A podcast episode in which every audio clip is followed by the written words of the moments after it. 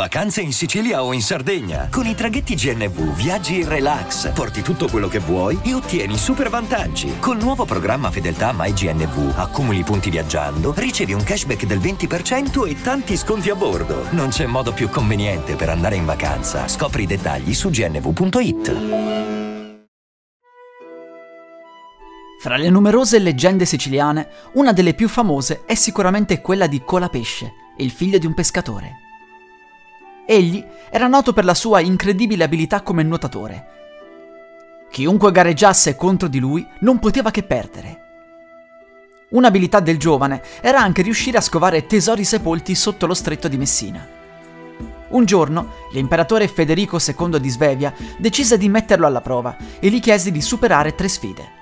La prima consisteva nel recuperare una coppa lanciata in mare e con la pesce riuscì senza nessun problema. Per la seconda sfida venne lanciata una corona e anche in questo caso il ragazzo riuscì a recuperarla velocemente.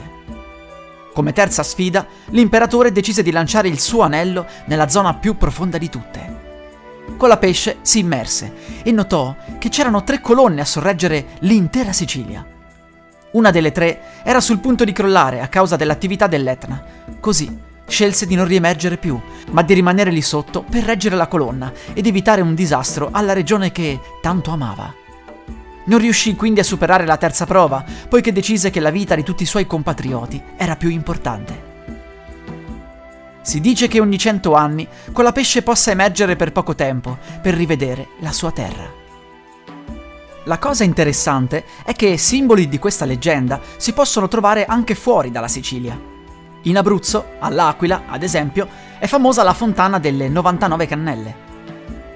In un angolo della fontana c'è un mascherone di un uomo con la testa di pesce. Questo fa riferimento alla leggenda di Colapesce e alla fondazione dell'Aquila da parte di Federico II di Svevia.